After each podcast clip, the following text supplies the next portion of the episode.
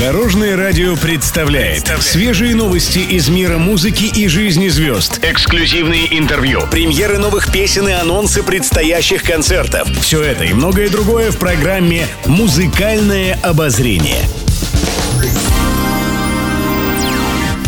Добрый день! В студии Алена Арсентьева, и это программа «Музыкальное обозрение» на Дорожном радио. Музыкальные новости. Наталья Подольская в социальных сетях устроила рубрику «Вопрос-ответ». Один из поклонников решил спросить мнение певицы по поводу возраста. Правда ли, что жизнь после 40 только начинается? Наталья утвердительно ответила на вопрос. По словам Подольской, после 40 она стала увереннее себя чувствовать. Исполнительница отметила, что стала успешной во всех сферах. «Я достигла необходимой уверенности в себе, и это чувство мне очень нравится», высказалась Подольская.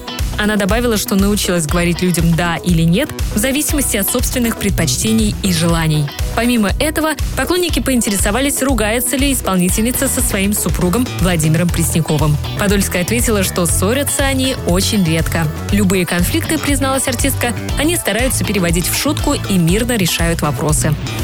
Музыкальное обозрение. Юлия Савичева в своем личном блоге рассказала, что начала работу над новым альбомом. В общем, у меня событие. Мы начали работать над новым альбомом. Первый релиз с этого альбома будет 16 февраля.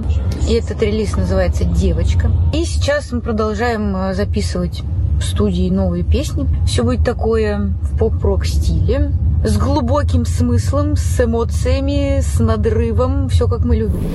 На видео, которое Савичева опубликовала в личном блоге, вошел момент с процессом записи новой песни.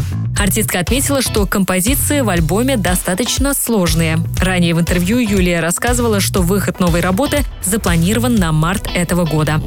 Еще больше интересных музыкальных новостей завтра в это же время на Дорожном радио. С вами была Алена Арсентьева. До новых встреч в эфире.